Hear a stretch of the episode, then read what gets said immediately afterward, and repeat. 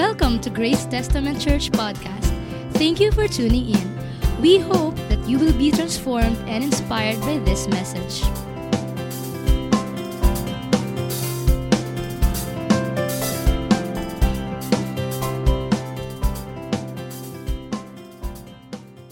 Good afternoon, everyone. Patuloy tayo doon po sa pinag-uusapan natin, naaalala nyo pa ba? Okay. Bawal na pag-ibig. Okay? Ano yung unang bawal na pag-ibig? Ano? Pag-ibig sa sanlibutan. Okay? Ano yung pangalawa? Ano yung pangalawa? Pag-ibig sa sarili, ay sa salapi. Okay? Tapos pangatlo, pag-ibig sa sarili. Pang-apat, kaha, no, last Sunday, last Sunday.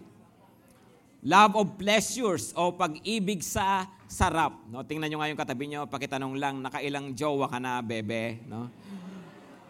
At sana binrake mo na. No? Ang panglima na pag-uusapan natin ngayon, okay, listen, ang panglima na pag-uusapan natin ngayon ay pag-ibig sa sumpa. No? Ha? May ganon, pastor? No? Tingnan nyo itong verse na to ha sa Psalm 109 verse 17. Sabayan niyo ako magbasa. Sabi niya, He loved to curse. Let curses come upon him. He did not delight in blessing.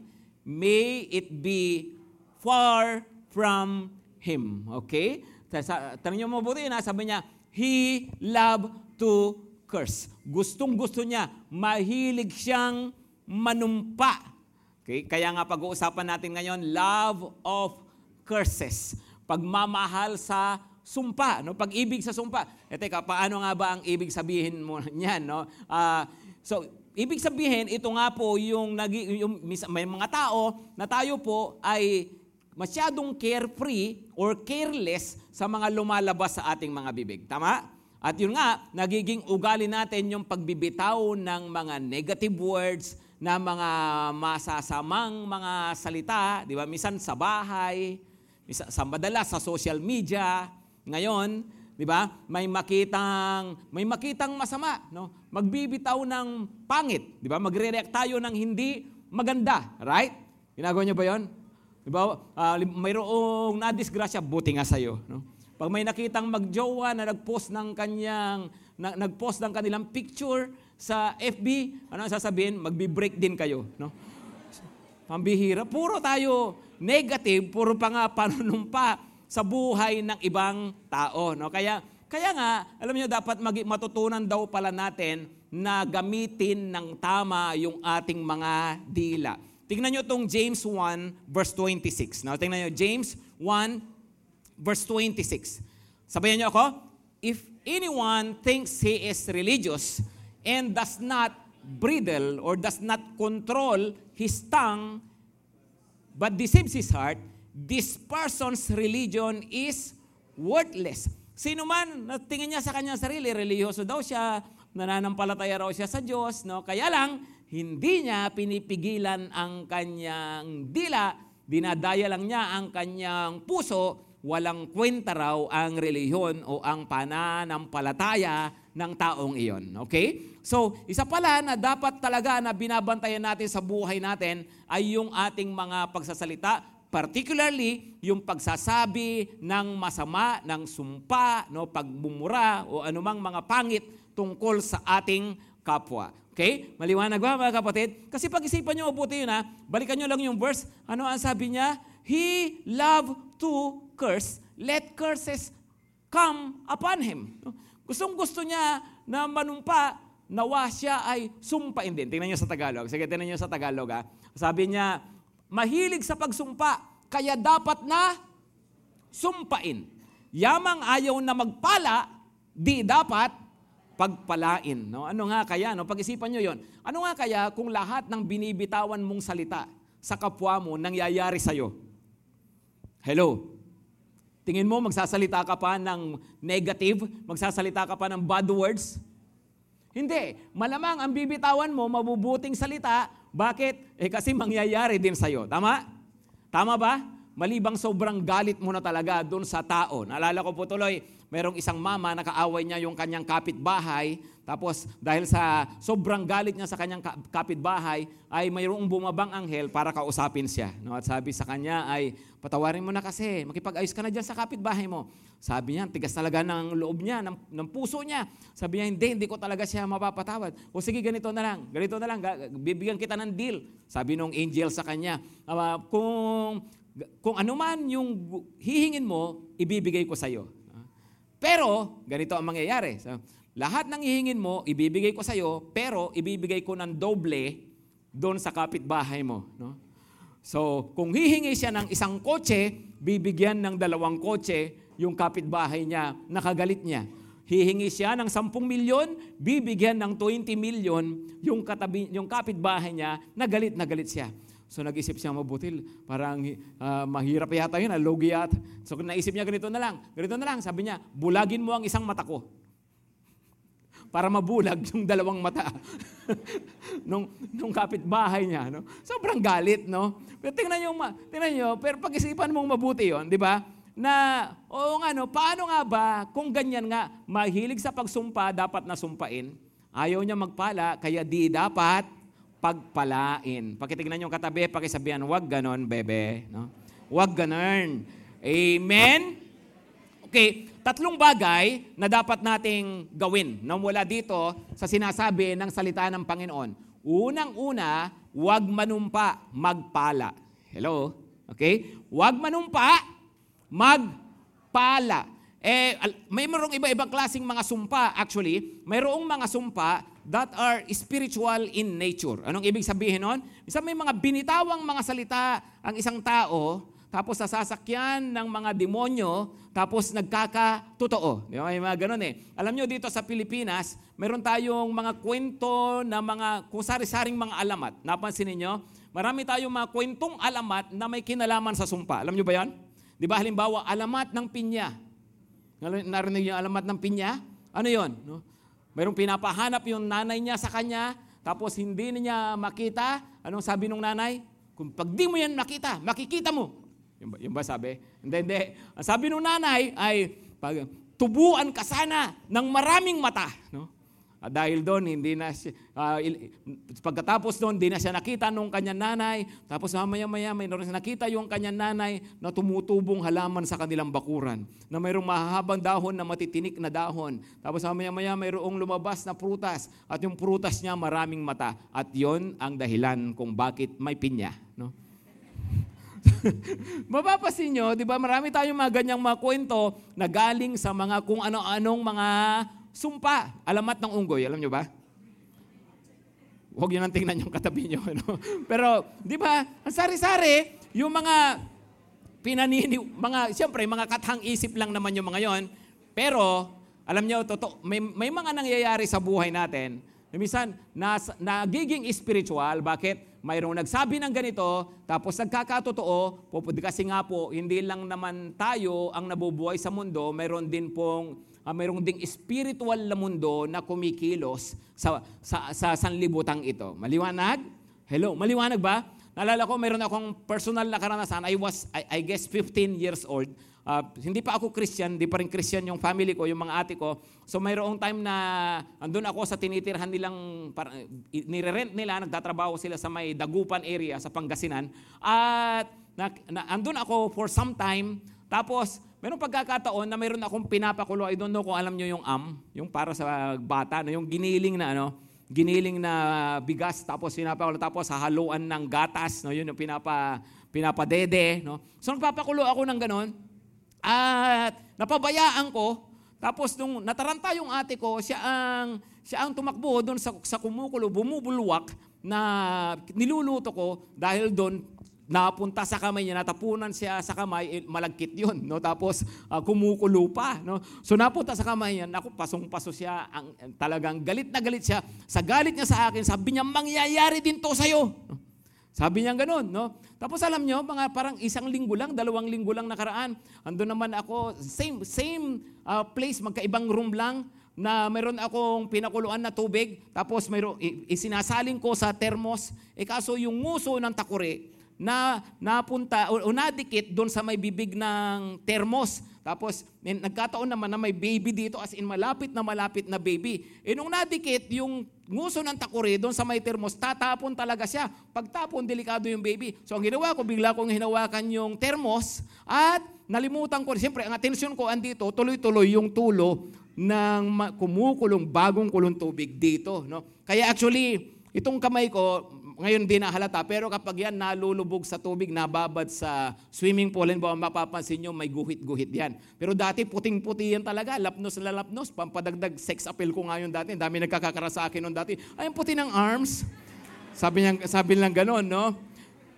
Pero, eh, tapos, alam nyo, after that, sabi nung, ako, siyempre, bata pa, hindi ko iniisip yon hindi ko iniisip. Sabi, pero sabi ng ate ko, ay, totoo pala yung ano, pag nagbitaw ka pala talaga ng masama, totoo pala yung sumpa. Sabi nung ate ko mismo, yung siya mismo nagsabi, nagsisisi siya, na sinabi niya sa akin yon kasi nakita niya nangyari sa akin. So may mga pangyayari, nakala mo salita lang. Pero po pwede pala talaga na magkatotoo. Hello? Mga kapatid. Pero, pero gusto ko muna, bago kayong matakot, ha? tingnan nyo itong ano, Proverbs 26 verse 2. Proverbs 26 verse 2 para hindi naman kayong matakot. Ang sabi niya ay kagaya ng ibon na ah, lilipad-lipad no? na hindi makadapo. Ganon din naman ang sumpa na hindi nararapat. Okay? Proverbs 26 verse 2. Wala ba dyan sa screen? Sabi niya, like a sparrow in its fleeting, like a swallow in its flying, A curse that is causeless does not alight. Kagaya ng ibon na ali-aligid lang, hindi siya makakadapo. Ganon din naman, sabi niya, pag ang sumpa ay undeserved, pag ang sumpa ay hindi nararapat, no? hindi, hindi siya ay walang talab. Hello, maliwanag? Hello, maliwanag ba? No? Hindi tatalab kung hindi nararapat. Amen? So kahit anong sabihin, laban sa'yo, kung hindi nararapat, wala raw naman siyang talab. Mali, hello. Maliwanag ba, mga kapatid? So, hindi naman kailangan, hindi kailangan matakot, no? Pero yung uh, kailangan maintindihan natin na may mga salita minsan na na bibitawan natin, dapat nag-iingat din pala tayo. Hello? Clear ba 'yon? So naalala ko, no, tuloy ko lang yung kwento kong 'yon, di puting-puti yan, no, puting-puti. Meron akong kababaryo doon sa Pangasinan, mga, mga ganong edad, mga 15. Nung makita niya, alam niya, sabi niya, nagsalita ng negative sa akin. Sabi niya, isa pa yan sa magiging dahilan ng pagkabasted mo. Parang isa pa yan. Parang sinasabi niya, maraming dahilan para ako mabasted. Hindi, totoo, sabi niya talaga yon. Isa pa yan sa nagiging dahilan ng pagkabasted mo. Sabi ba naman gano'n? Nilait ako. No? Pero nung, uh, after, after some time, ilang taon nakalipas, na nag-asawa na ako, inuwi ko si Mami Weng doon sa Pangasinan, amazed na amazed siya. No? Kasi kahit anong sabihin ng tao, pag pinagpala ka ni Lord, cute ka. Amen? Amen? No? Pero yun nga, yun ang reality ng buhay, no? Ang buhay natin ay of course nasa blessing ng Panginoon. Amen ba? Okay, kahit anong sabihin negative sa iyo. Maliwanag? Pero what I'm saying now is let's be careful. Ingat tayo sa mga binibitawan natin na mga salita. Sabi niya sa awit, no? tingnan niyo to ah. Uh, actually, ituloy lang natin yung 17. Mayroon pang kasunod yon. No, tingnan niyo, yung awit 109. Verse 17, basahin lang natin hanggang 19. Sabi niya, mahilig sa pagsumpa, kaya dapat nasumpain. Yamang ayo na magpala, di dapat pagpalain. Ang pagsumpa sa kapwa, sa kanya ay parang damit. Ano, ibig sabihin nun? Yun, natural na sa kanya. Parang yun na siya. Part na ng kanyang pagkatao. Kasuotang oras-oras nagagawa ang magbihis. Sanay siya ang ginawin katulad ng nasa tubig. Tumago sa buto niya yung sumpang parang langis. Nawa yung mga pag ginagawa niya, yung hilig niyang ganyan, mangyari mismo sa kanya. At siya mismo yung masumpa. Sabi niya, Sana'y maging kasuotang nakabalot sa katawan na katulad ng sinturong nakabigkis araw-araw. No, ibig sabihin, dahil lagi niyang ginagawa, nawa ganun na nga mismo ang maging larawan ng buhay niya. Hello? Okay? So, yan yung isang bagay mga kapatid. Instead na manumpa, ano ang dapat gawin? Magpala. No? Speak blessings. Bless people. Sabi niya sa Proverbs 18 verse 21. Proverbs 18 verse 21, pakibasa, Death and life are in the power of the tongue, and those who love it will eat its fruit. Ano raw? No? Ang buhay at ang kamatayan ay nasa kapangyarihan ng dila. At yung mga mahihilig magsalita ng kung ano-ano, ay kakainin nila ang bunga nito. Hello? Di, ma, minsan, di ba, mag-iisip tayo, oo nga, no, ba't ba ako nagkakaganito? Hindi kaya dahil sa pinagsasabi ko rin. Di ba? Ba't ba galit yung kapitbahay ko sa akin? Hindi kaya. Kasi nga, uh, yun tayo, kinakain daw natin ang bunga ng mga sinasabi natin. Be careful. Be careful about what you say, say sa tungkol sa inyong sarili, sa mga mahal sa buhay, tungkol sa ibang tao. Mga magulang, yung mga parents dito, be careful sa mga binibitawang salita sa mga anak. No, ingat tayo nagsasalita ng negative, minsan out of emotion, minsan ay uh, dahil nga sa gusto nating mag-correct, kaya lang isa nakapagbibitaw tayo ng mga salita na po pwede na, po pwede na magpasama pala talaga sa kanila. Hello? Kaya ingat sa mga binibitawang mga salita. Okay, so that's number one, wag manumpa. Ano raw? Magpala. No? Kasi the power of death in life instead of death. O di yung life, di ba? Speak blessings. Di ba? Yung ba, ang tigas talaga ng ulo mo. Kaysa, kaysa gano'n na sinasabi natin, sabi mo, ang pogi talaga ng anak ko to. O di, di natuwa pa siya, di ba? yung, kaysa pa, puro negative yung mga sinasabi na, speak blessings. Amen? Hello? Magsalita raw ng mabubuting mga bagay. Okay, ingat sa mga dinideclare. Number two, huwag magmura, magmahal. Amen? Matthew, Matthew 5, 21 to 22. Matthew 5, 21 to 22. Okay? Sige, basahin natin to ha. Narinig ninyo na sinabi sa inyong mga ninuno, huwag kang papatay ang sino mang pumatay ay mananagot sa hukuman. Okay? Ba't nga ba ito sinabi ng Panginoon? Sapagkat yung huwag papatay, yan ay bahagi ng sampung utos. Remember? Remember? Pero ang sabi ng Panginoong Hesus, nung siya bumabarito sa lupa, dapat niyong lagpasan ang katwiran ng mga relihiyosong tao, ng mga pariseyo. Sabi niya, ang mga pinaka-religious noon, yung mga pariseyo. Sabi niya, if your righteousness does not surpass the righteousness of the Pharisees. Eh, sabi niya, walang kwenta yung righteousness nyo. Bakit? Ano raw ba yung katuwiran? Ano raw, ano raw bang kabutihan, righteousness? Mayroon ng mga pariseyo, yung mga relihiyosong tao nung panahon ni Jesus. Puro panlabas. Okay? Huwag kang papatay, so hindi nga papatay. Kaya lang sa kanilang kalooban, mayroong daladalang mga masama.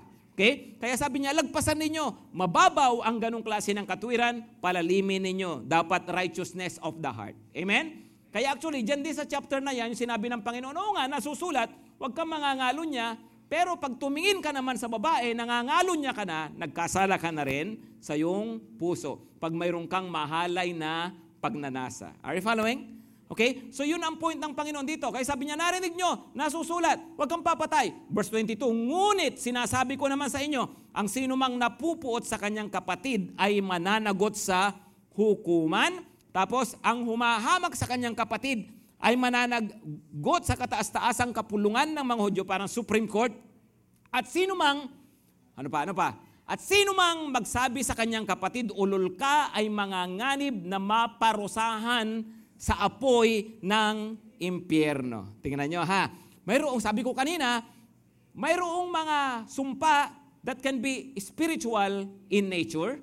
Di ba? Na nasasakyan ng ng demonyo nagiging totoo, pero meron ding mga sinasabi tayo, mga cursing people, mga cursing words, kagaya nga niyang binanggit diyan na salita, na minsan out of emotions, nasasabi natin, pero sabi ng Panginoon ay yan ay isa pa lang malaking kasalanan sa kanyang harapan. Alam mo yung pag nagmumura ka, yung para, parang natural lang, lalo na, na naiinis ka kasi, para akala mo okay lang yon pero remember, ang sabi ng Panginoon dito, sino mang magsabi sa kanyang kapatid, ulol ka, ay nanganganib na maparusahan sa apoy ng impyerno.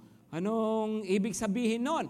Kasi nga, oo nga, hindi mo nga pinatay, sumunod ka nga sa wag kang papatay, pero yung pagsasalita mo, pinapat, pinapatay mo na siya. Parang ganon, no? Ni, yung ibinababa mo na yung kanyang pagkatao. Oo nga, no, na wala kang ginawang masama physically, pero sa loob-loob mo, yung dahil sa galit, lumalabas sa bibig mo yung masasamang salita tungkol sa Kanya. Kaya sabi ng Panginoon, eh, sa ganun, para mo na rin siyang pinapatay emotionally, sabi ni Lord. Hello?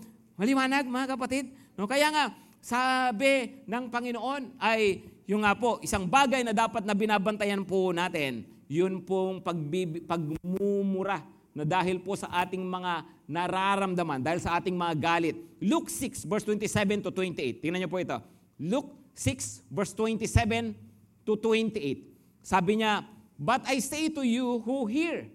Ano raw? Ano raw? Love your enemies. Do good to those who hate you.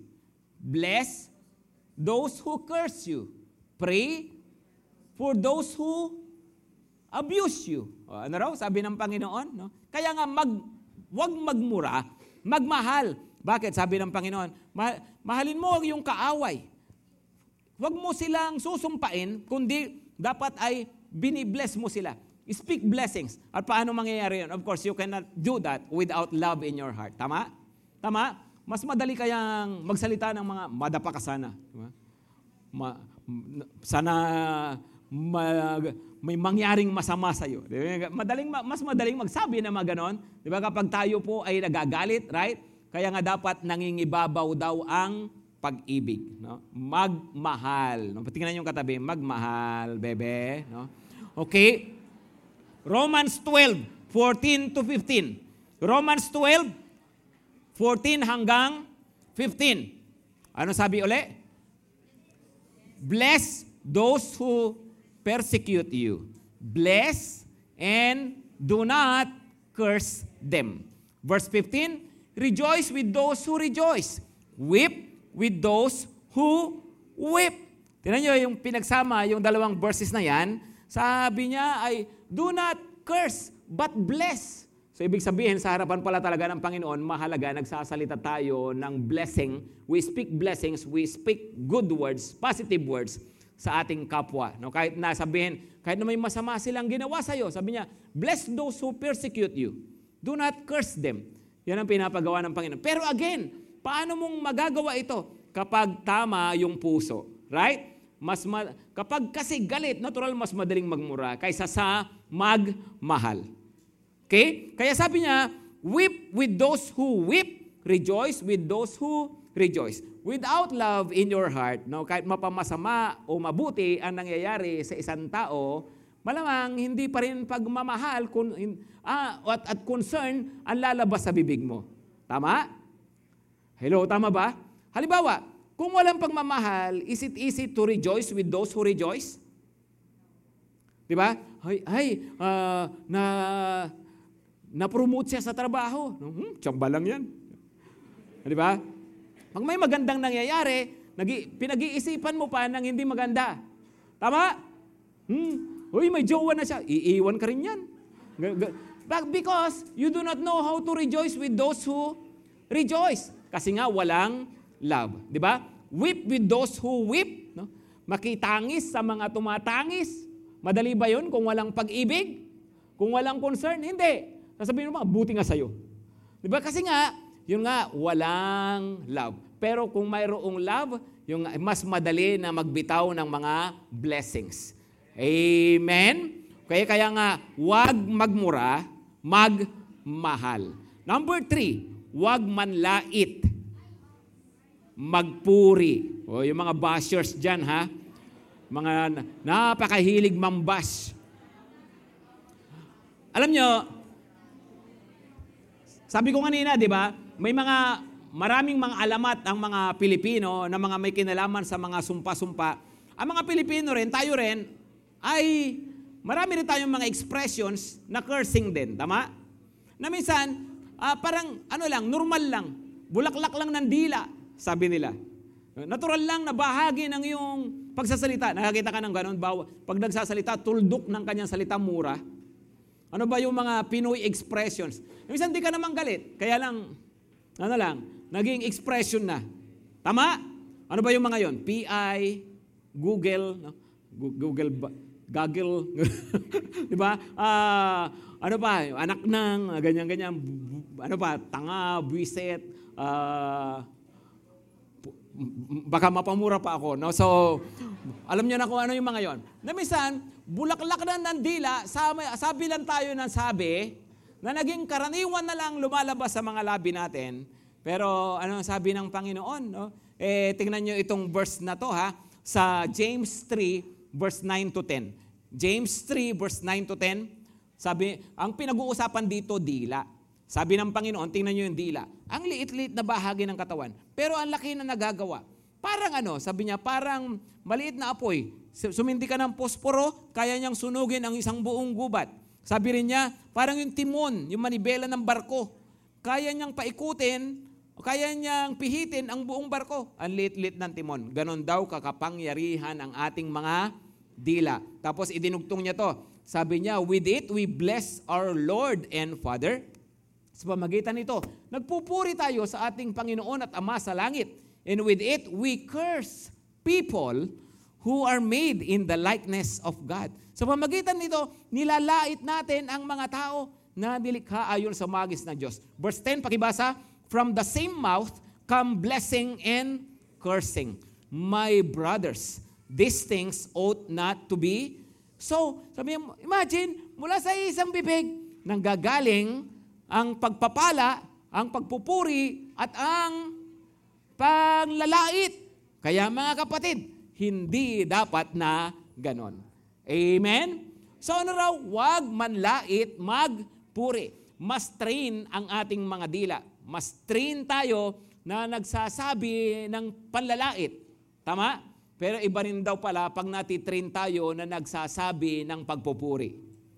Kaya mas maganda na lumalabas sa labi mo ay yung napapapurihan ang Diyos, napaparangalan ang Diyos. Hindi ko naman siyempre sinabi na lagi na lang no, na puro lagi ka na lang amen. Pag tinatanong ka ng teacher mo, amen, magsasalita teacher mo sa school, amen ma'am. No, no.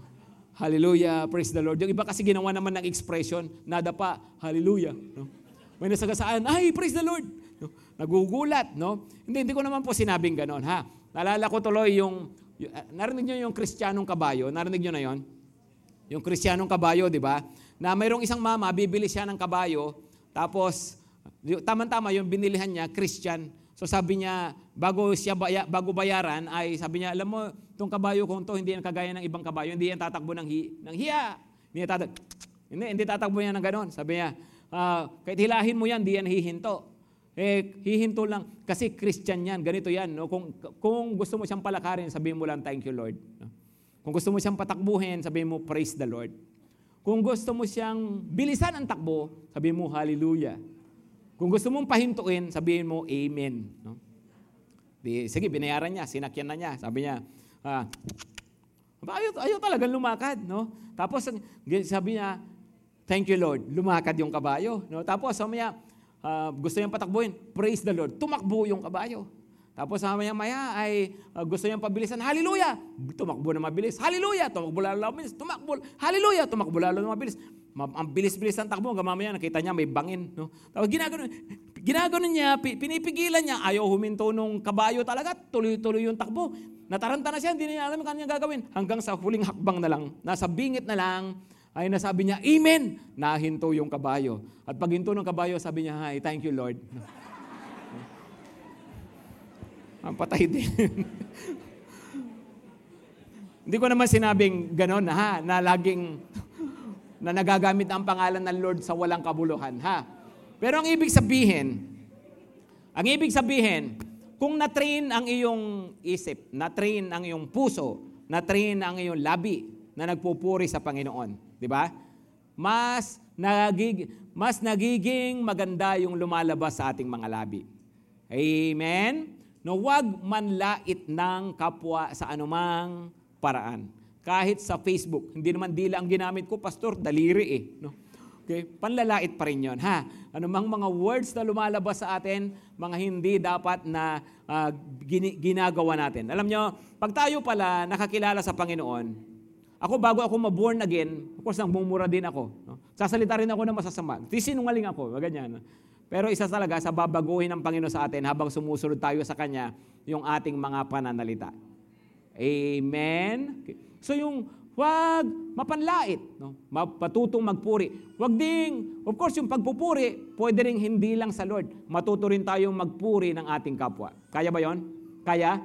Yung bang nang a-appreciate tayo ng ating kapwa. Sabi nga, kung ano ang gusto mong gawin sa'yo, o kung ayaw mong gawin sa'yo, huwag mong gagawin sa kapwa mo. Sabi, no? So, meron pang nagsabi ganito, no?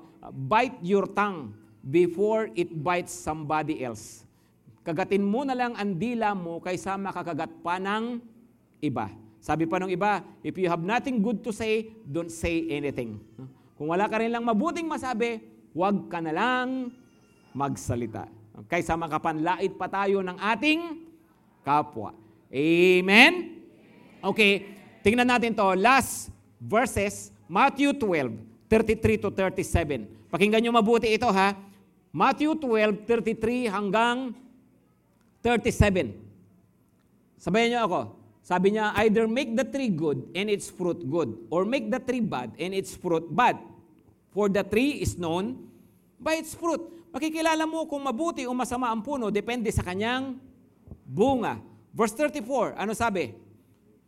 You brood of vipers, mga lahing ulupong, sabi ng Panginoon. How can you speak good when you are evil? For out of the abundance of the heart, the mouth speaks. So, tandaan niyo po yung sentence na yan. Sabi ng Panginoon, out of the abundance of the heart, the mouth speaks. Kung ano yung nasa sa puso mo, kung ano yung nasa loob mo, kung ano ka, yun ang lumalabas sa bibig mo. Okay, bakit ka puro green joke? Eh kasi yun, yun nasa loob mo eh. Di ba? Bakit ka puro pintas sa kapwa? Bakit ka puro reklamo? No? Eh kasi yun yung nasa puso. Out of the abundance of the heart. Bakit ka puro ka, ba, bakit puro masasama? Kasi nga puro ka ng galit. Out of the abundance of the heart, the mouth speaks. Verse 35. The good person out of his good treasure brings forth good, and the evil person out of the evil treasure brings forth evil. Kung ano yung nasa loob ng puso ng tao, kung masama siya, sasabihin niya masasama. Kung mabuti, lalabas din mabubuti. Kaya nga depende sa pagkatao natin. Okay, ito, tingnan nyo mabuti ito ha. Verse 36, I tell you, on the day of judgment, people will give account for every careless word they speak. Hello? Ano, salita lang yan? Hmm, wala yan. No? Salita lang naman yan. Pero bawat salita na binitawan natin, pananagutan pala natin. Amen? Pag-isipan mo to kapatid, oo nga no, paano ako magsalita sa mga, sa asawa ko? Paano kaya akong sumagot sa mga magulang ko? Paano akong mag-post sa Facebook? Paano akong magsalita sa sa school, sa sa opisina? Eh, sabi ng Panginoon, ingat daw tayo kasi sabi niya, uh, every careless word uh, will be given account. No? We will give an account to, to God. No? So tayo raw po mananagot pala sa Panginoon. Verse 37, ano sabi niya? For by your words, you will be justified. And by your words, you will be condemned. Ano ibig sabihin nun? Kala natin salita lang, no? Pero, kasi nga sabi niya, ang salita kasi, nagsasabi kung anong klasing tao tayo. Kaya kumbaga, so ibig sabihin, judges ka ni Lord dahil sa uh, nagsalita ka lang ng ganito? Hindi, hindi yun ang point. Ang point kasi, yung salita mo, ebidensya ng pagkatao mo. Hello? Ebidensya ng pagkatao. So, nag-joke lang naman ako. Ah. Oh, kung joke lang, hindi naman talaga yung pagkatao mo, di, alam ng Lord yon. Pero kaya nga sabi niya, by your words, you will be justified, and by your words, you will be condemned, kasi nga lumalabas daw sa atin kung ano po yung nasa sa puso po natin. Amen? So yun po mga kapatid, ano ho, itong isang bagay na to, na sabi ng nung sabi nung verse natin kanina, ano po, na he love curses, no. Sa let it come upon him, no. He does not like to bless, no. Let blessings be far from him. That's why we choose blessings over curses. Amen. Yumuko tayo lahat at pumikit. Sige po, yuko tayo at pumikit. Manalangin po tayo. Kung ano man yung sinasabi sa inyo ng Panginoon. Alam niyo, may mga, ano yung naging mga karaniwan na lumalabas sa ating mga labi? Ano yung, paano tayo magsalita nitong mga nakaraan? Kinukorek tayo ngayon ng Panginoon. Kung alam mo, may sinasabi sa yung Panginoon, hingi mo ngayon ng tawad sa Kanya. Ihingi mo yun ng tawad at isuko mo na sa Kanya, Lord, titigilan ko na po ito. Babantayan ko na ang aking dila. Babantayan ko na ang nilalaman ng aking puso. Sige, hingi lang ng tawad sa Panginoon.